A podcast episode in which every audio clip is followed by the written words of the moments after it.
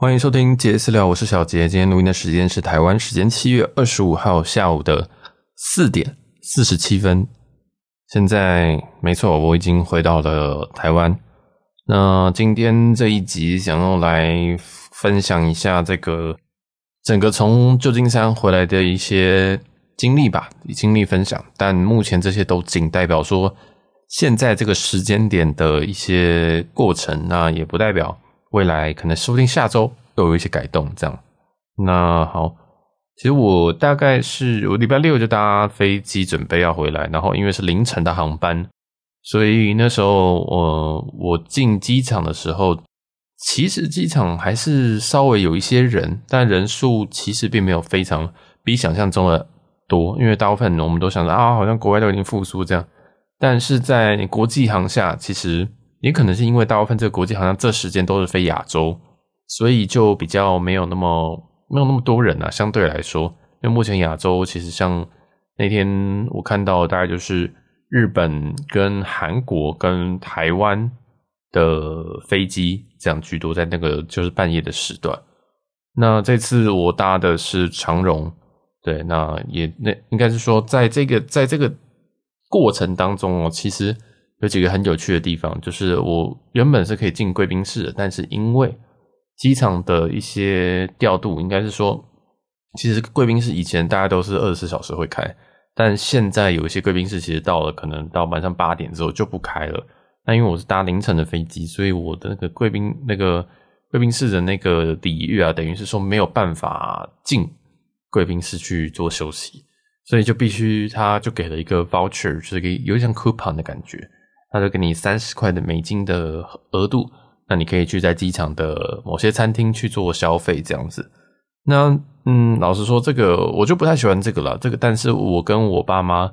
都有收到这个 voucher， 对，所以表示可能旧金山、西雅图可能其他机场也是有这个状况，就是在国际线上可能太晚都没有营业，但在疫情前的话并不会这样，所以也就是说其实还是在慢慢复苏当中这样。然后所以因为我就在航厦里面闲晃，对，然后顺便跟新地老师就是连线一下，就是因为他原本想要我帮忙买一些东西回去，一些免税商品，然后我们就开始对一些东西，例如说原本想说要买个欧舒丹，那结果欧舒丹在机场的价格竟然比台湾的定价还要贵，而且有贵了大概1-2成吧，所以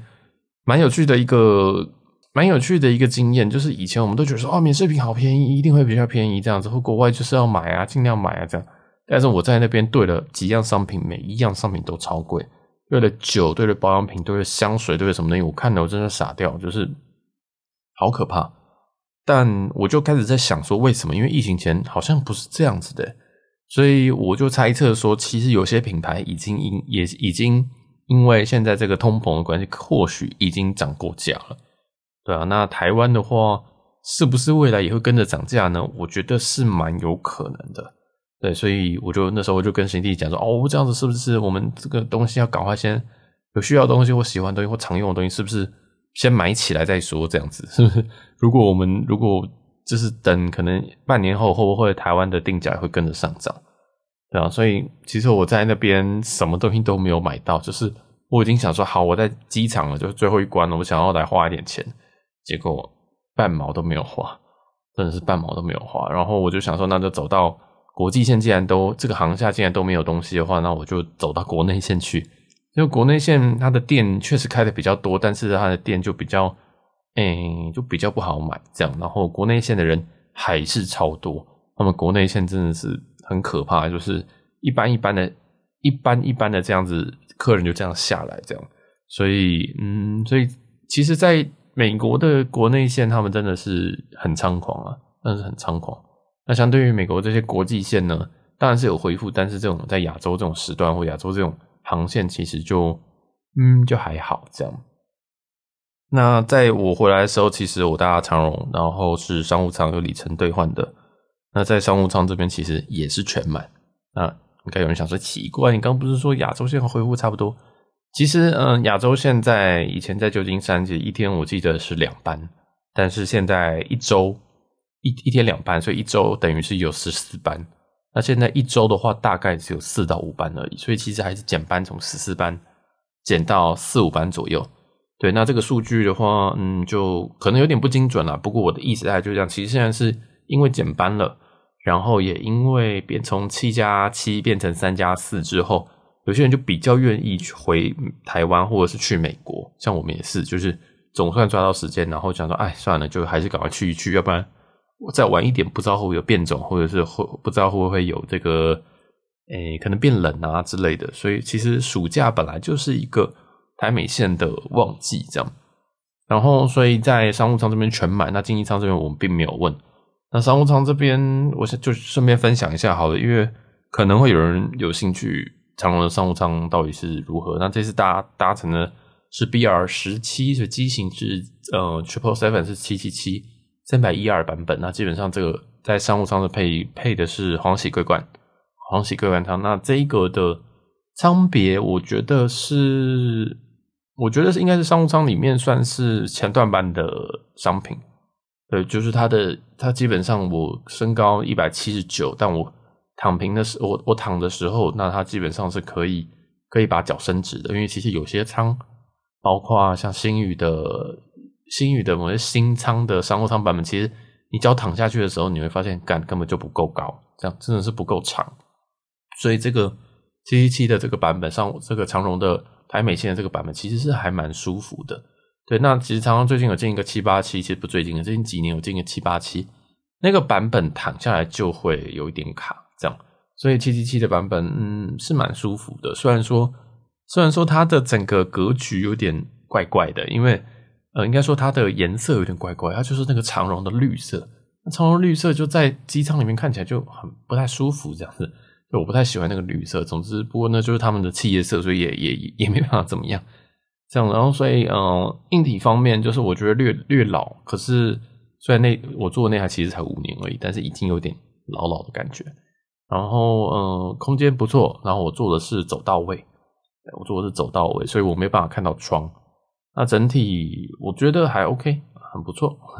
然后吃的部分我就有一点想抱怨，就是长程舰就是上机之后1小时之后就会有一餐，然后下机前1小时也会有一餐，所以总共会有2餐，一餐是晚餐，一餐是早餐。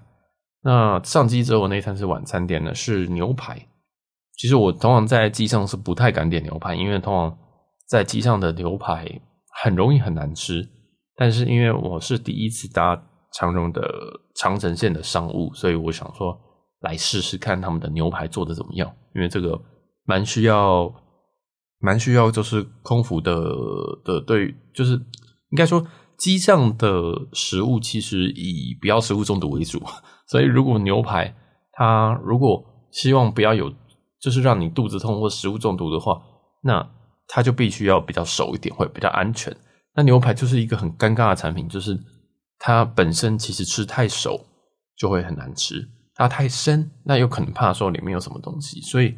牛排是一个很干，就是它需要刚刚好，所以真的很挑战空服的对于这个温度的掌控程度这样。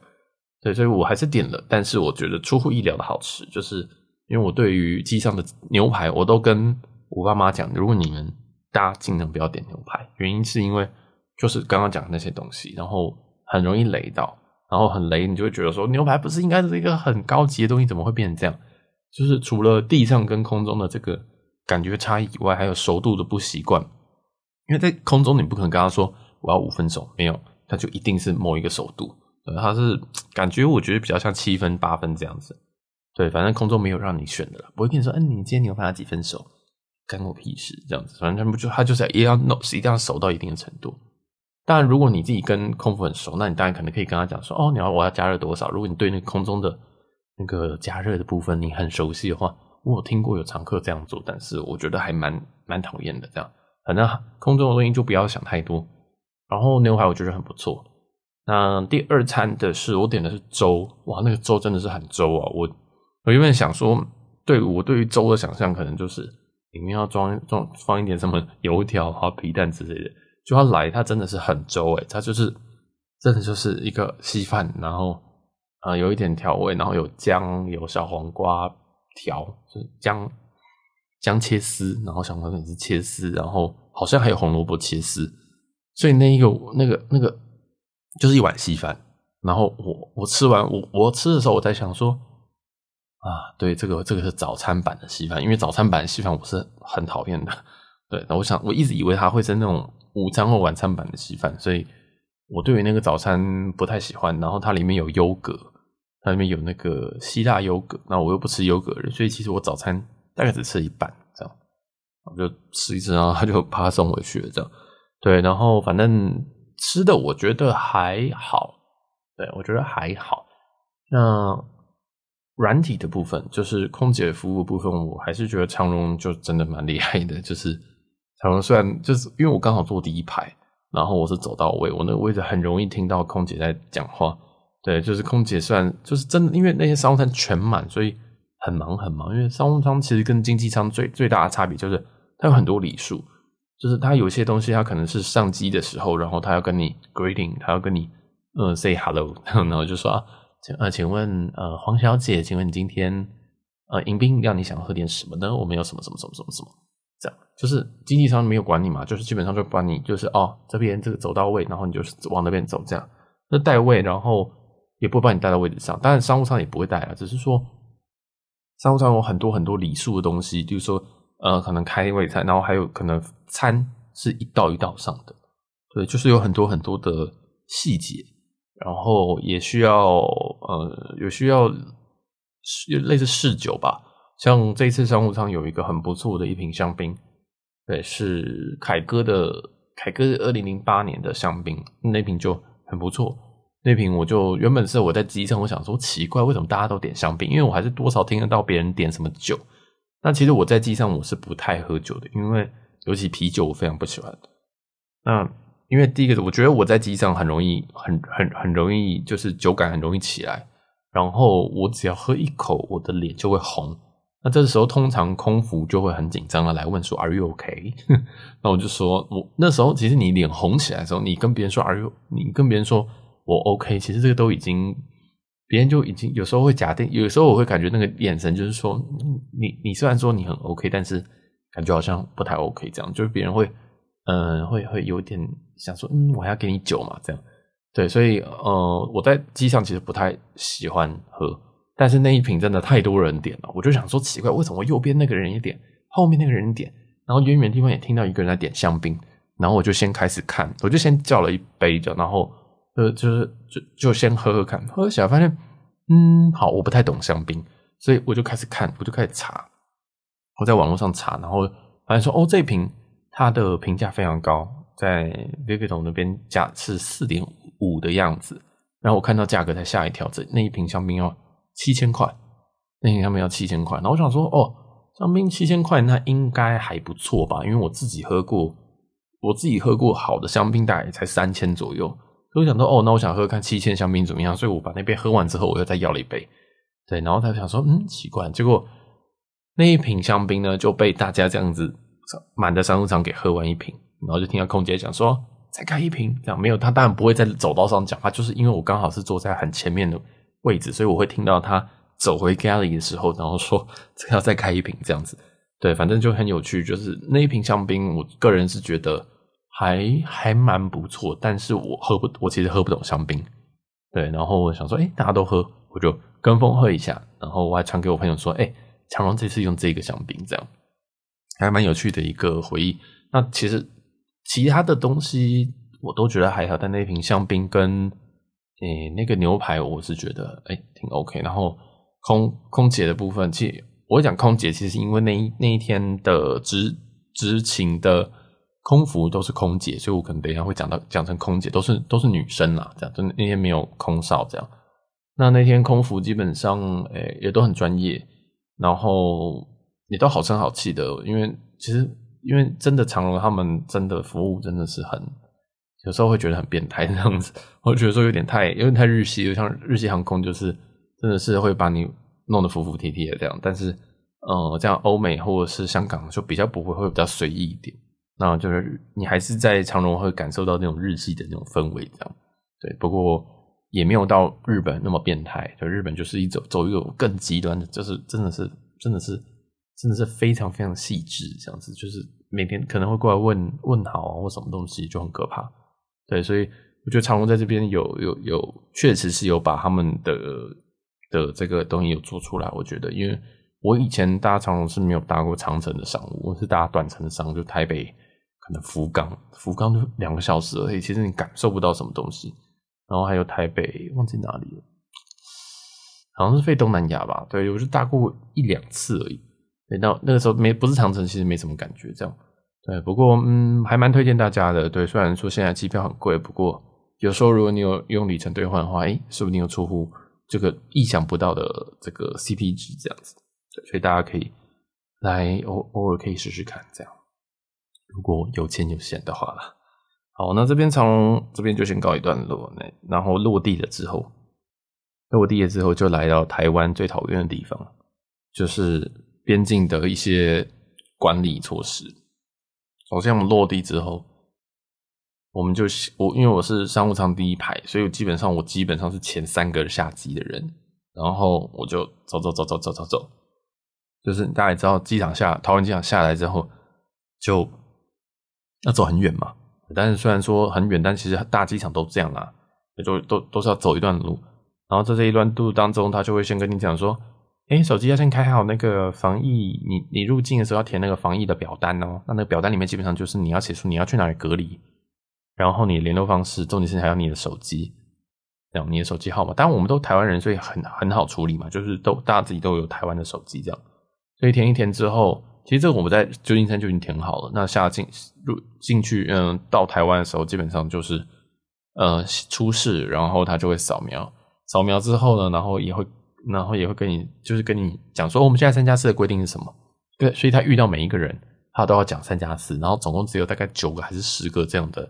服务，算是服务台吧，这样。然后就跟你讲说，我们现在规定是什么东西？那因为我之前隔离过，所以我知道这个东西，所以我也基本上没有在听。然后就说，你的出生年月日，我要跟你确认一下，你出生年月日是几年？2月11号对吗？然后我就说，没有，他就讲说，你的出生年月日是几年2月11号对吗？我是2月12号。我就对。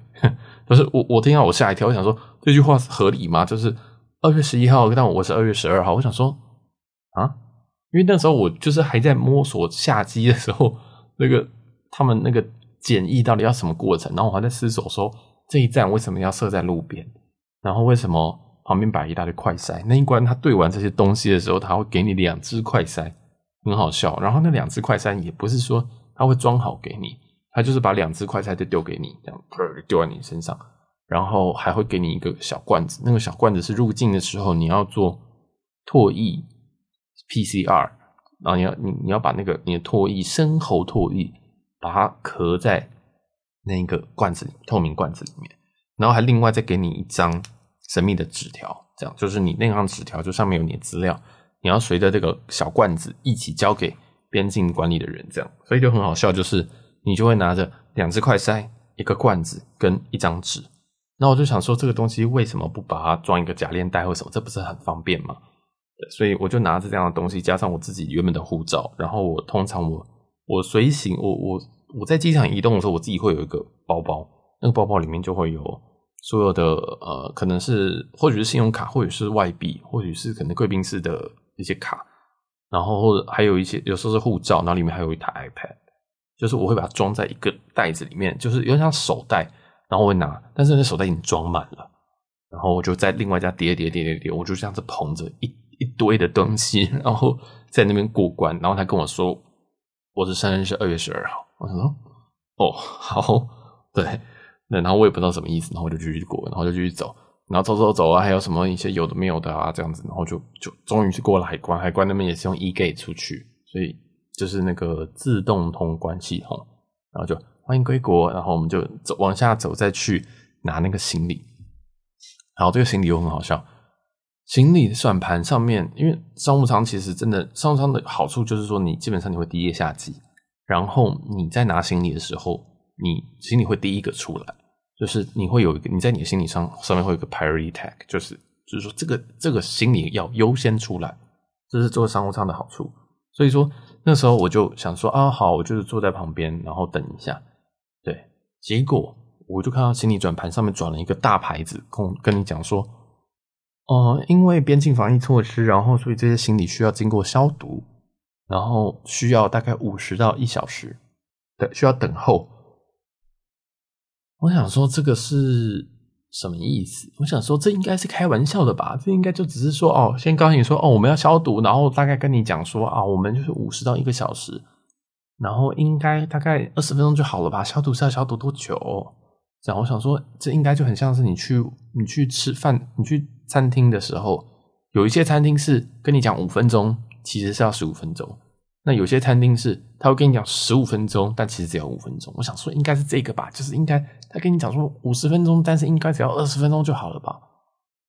然后我就等了20分钟，我想说20分钟差不多了。我坐在旁边，然后就随着那个时间就是越来越后面，我就发现转盘旁边越来越多的人，因为不管谁啊，经济舱啊或者是什么人都下来了，然后那一班几乎是全满，所以我就想说。哇，怎么会这样？然后我真的受不了，后来我就真的开始玩我的暗黑破坏神，就是手游。然后后来时间就真的过了1个小时，1个小时之后你就听到那个东西开始空空，然后就真的出来了，然后你就看到有一个那个帮忙搬行李的人，对，算是我不知道是地勤还是航勤，就是在那边开始准备戴起他的手套，然后再开始搬行李。然后再过了1个小时。所以行李消毒花了1个小时，那我就不太懂这个意思是什么，因为我不知道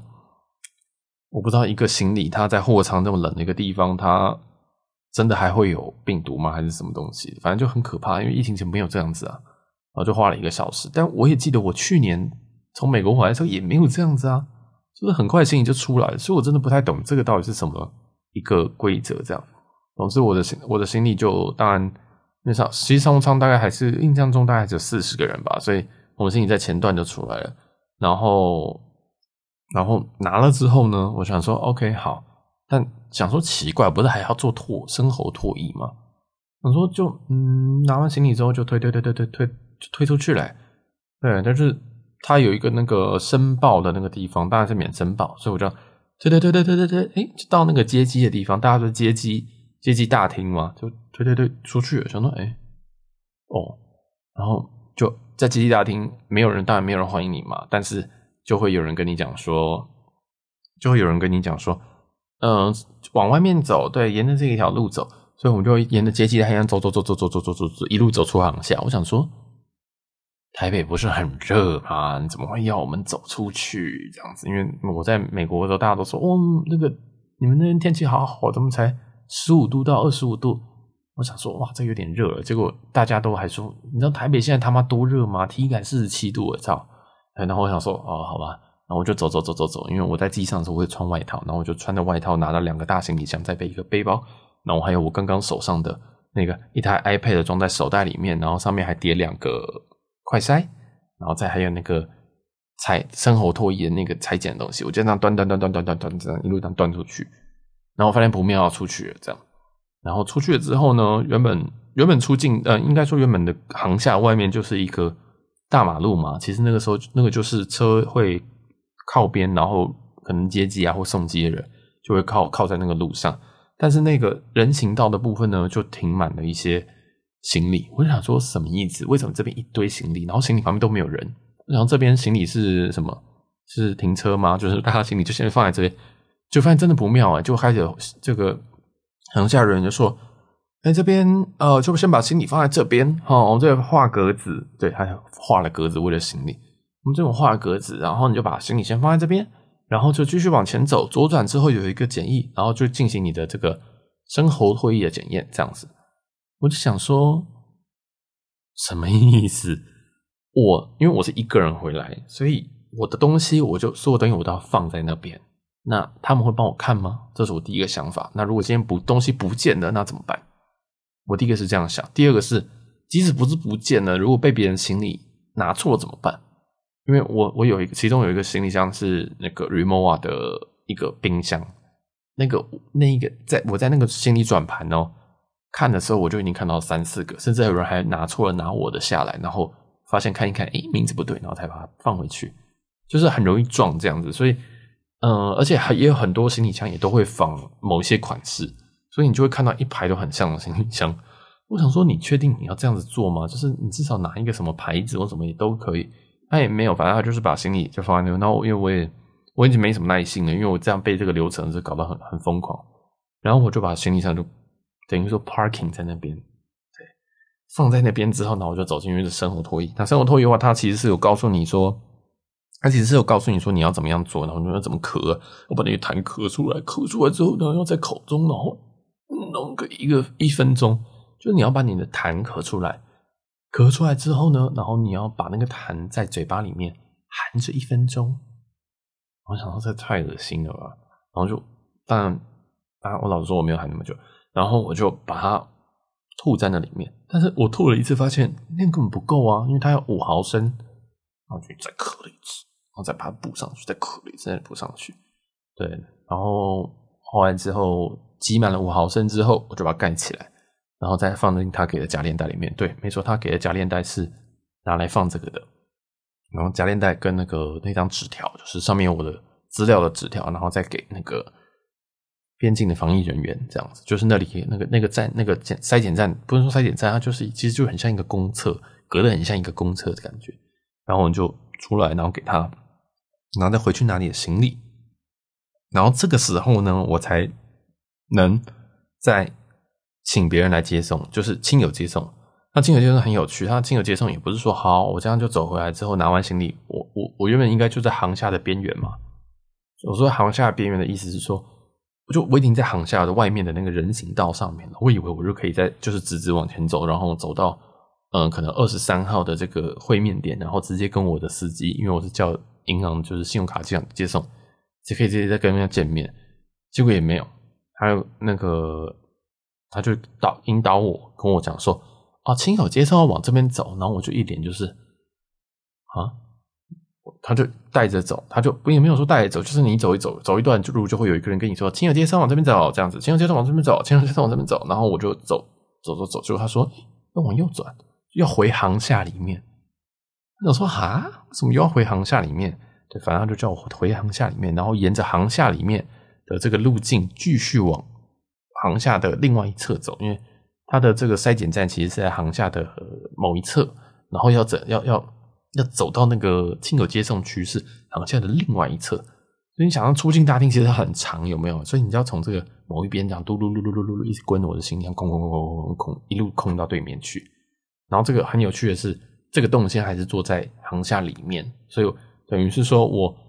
出境大厅出来，然后我去筛检完之后，然后我要走回航厦里面，然后又空到对面，然后之后再走出境大厅。对，他一路上，他当然其实都会花非常非常多的人力在引导疏散这个东西。就刚才说，亲友接送这边，亲友接送这边，亲友接送这边，所以我就这样一路这样空过去之后呢，才刚好有看到我的亲友接送，然后才上我的亲友接送，我才觉得说，哦，我终于到家了。对，那有几个中间有个几个，是不算插曲啊，就是其实。我爸在礼拜三就回来了，我爸妈在礼拜三回来了，那他们一样也是等行李等很久。那我爸是更没有个性的人，我在上一集有提到，但我自己也真的等到1个小时，行李真的是等到1个小时。然后在脱衣的 PCR 这边是不会现场等的，那因为以前好像有一段时间是要等，我有点忘记了。对，然后这次是不用等，然后就直接回家，那他会在你的健保快易通上面告诉你说你是阴性还是阳性。对，那我今天查是阴性，当然阳性他就通知了嘛，对不对？所以基本上就算这是一个目前回国通关的流程，然后大家就可能要多挪一点时间，因为真的是最久会在你等行李的一部分。对，然后还有一些人真的不太懂规则的人，他可能会卡在那边，因为我有一个观众讲说，他在。过这个关的路程当中，前面有一个人在吵架，吵说为什么你要拿我们这些个资，这样子，就是其实在质疑这些边境防疫的工作啦，这样就是说为什么你要拿我们这些，为什么要填这些东西？对，就是有在闹这样，所以其实整趟的流程大概会需要至少1个半小时，这样就是从出境这样，所以如果你是有真的是亲友接送，而不是机场接送，因为机场接送基本上都知道这些状况，所以他一定会等到你来，他才会走。那可是如果你是朋友来接或什么的话，其实抓我觉得可以晚1个小时，对，我觉得至少要晚1个小时，或者是呢可能就在停车场待久一点这样子，对，大概是这样吧，就是我觉得不太友善的这个过程这样。然后今天也是我隔离的所谓的 day one， 所谓的 day one， 因为我回来那时候落地的时间是4点半，那凌晨4点半，所以那天算是 day 0，所以所谓的3+4其实是其实如果你落地那天是不算的，所以实际上对于大部分人来讲，落地是4+4这样。所以我要隔离的话，今天是 day 1， 今天是礼拜几啊？因为礼拜一，所以我要隔离到礼拜3的晚上11点59分。对，所以我还有整整好几天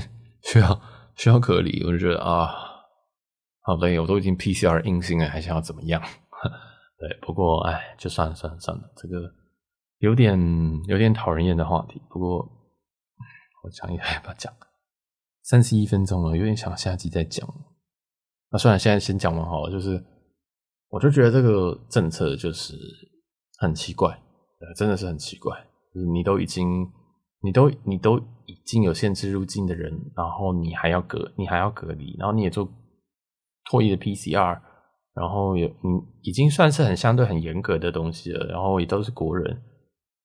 还要做这种1人1户，这样1人1户现在还是1人1户就不是1人1室1人1室是说如果你今天一间家庭式的这样子，如果你有3间客房的话，你是可以隔离3个人的。但如果现在1人1户的话，你是只能隔离1个人，除非你们2个是同时落地或等等的。就像我爸妈他们就是属于1人1户，但是因为他们一起搭航班回来，所以他们可以一起隔离，这没有问题。对，反正我觉得还很不方便。然后你住旅馆，你等于是要住8天。记得我们刚刚那个3+4，但是落地那天不算嘛，所以其实你要住8天，